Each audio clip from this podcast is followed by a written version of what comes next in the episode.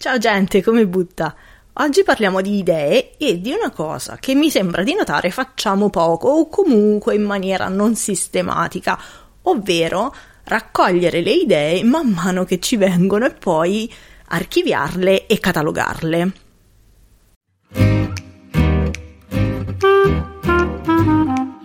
Facciamo spazio è un podcast che parla di gestione del lavoro con il benessere al centro, attraverso osservazioni, idee e spunti per riflettere e agire.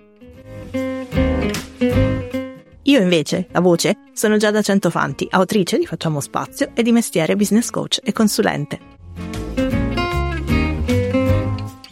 Ma che c'entra la raccolta delle idee con il nostro benessere, visto che dicevamo proprio nell'intro che avete appena ascoltato che questo podcast si occupa principalmente di gestione del lavoro con il benessere al centro?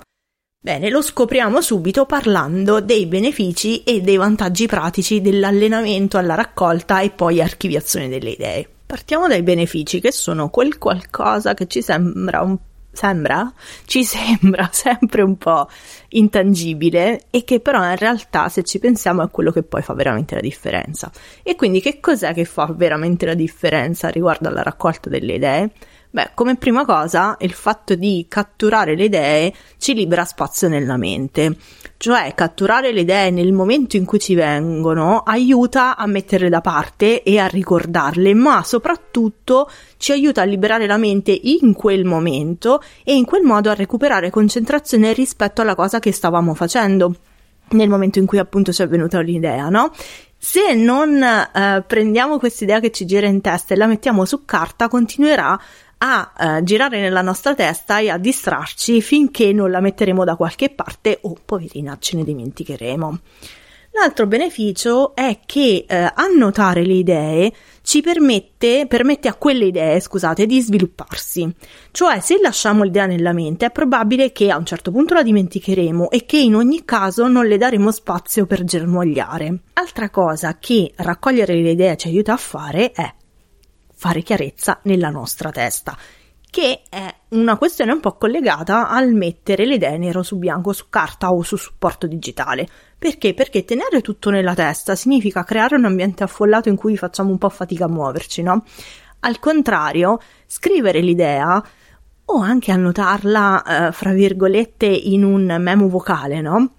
Ci aiuta poi però a liberare spazio nella mente e poi a vedere il quadro generale, a vedere le varie prospettive e se effettivamente poi a un certo punto le idee le trascriviamo e le archiviamo da qualche parte, potremo anche accorgerci di temi ricorrenti eh, che mh, mm, ci danno degli indizi su di noi, sulle cose che magari ci interessano e più in generale ci aiutano a fare chiarezza. E se i benefici non vi bastano, parliamo dei vantaggi pratici.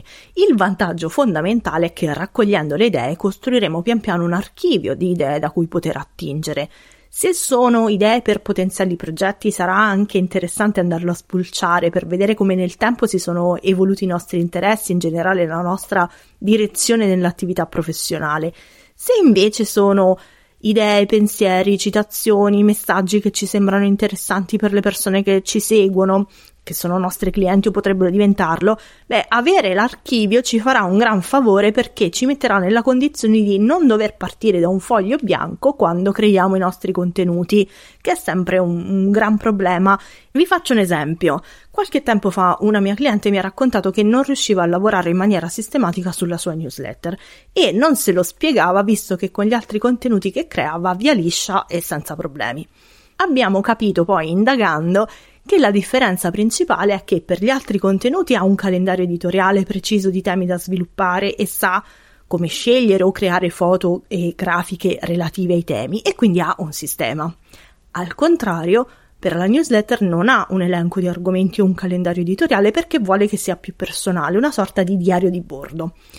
Il problema però è che quando si siede a scrivere ci mette un sacco di tempo per trovare l'argomento di cui parlare. A questo punto le ho proposto di sperimentare attivamente la raccolta delle idee, aggiungendo anche una parte di diario quotidiano e poi, quando si siede a scrivere, di pescare dall'archivio le idee per costruire le sue newsletter. È chiaro che in questo modo può mantenere l'idea del, uh, della newsletter come diario di bordo spontaneo, ma il lavoro di creazione diventa più facile e più rapido perché non deve spulciare nella sua memoria, ma ha già i suoi appunti, i pensieri, i ricordi già scritti da cui partire.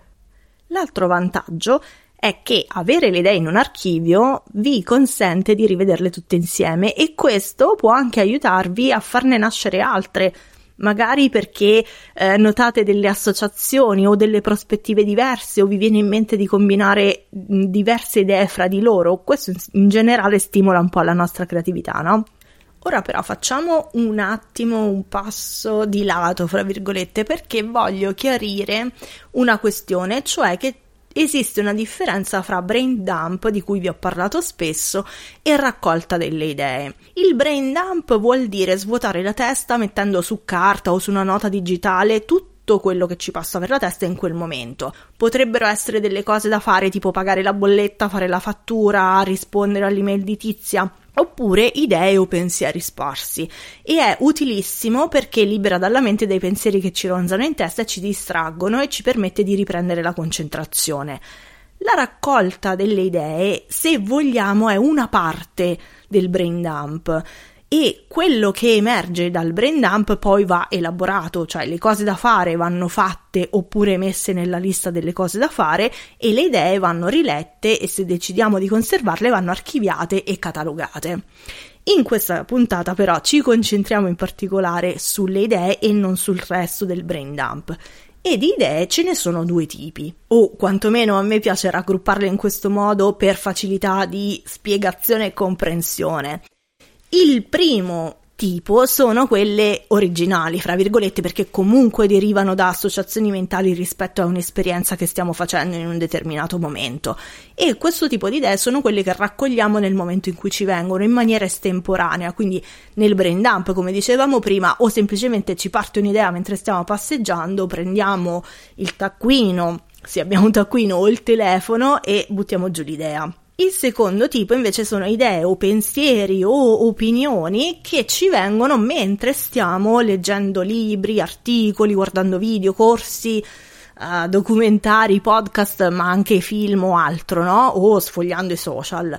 In questo caso la modalità di raccolta sarà un po' diversa perché magari vogliamo annotare anche la fonte che ci ha ispirato, magari vogliamo sottolineare una parte del testo o trascrivere una citazione e anche di questo parleremo nel prossimo episodio in cui vedremo insieme come costruire un sistema di raccolta delle idee ma anche di archiviazione e utilizzo.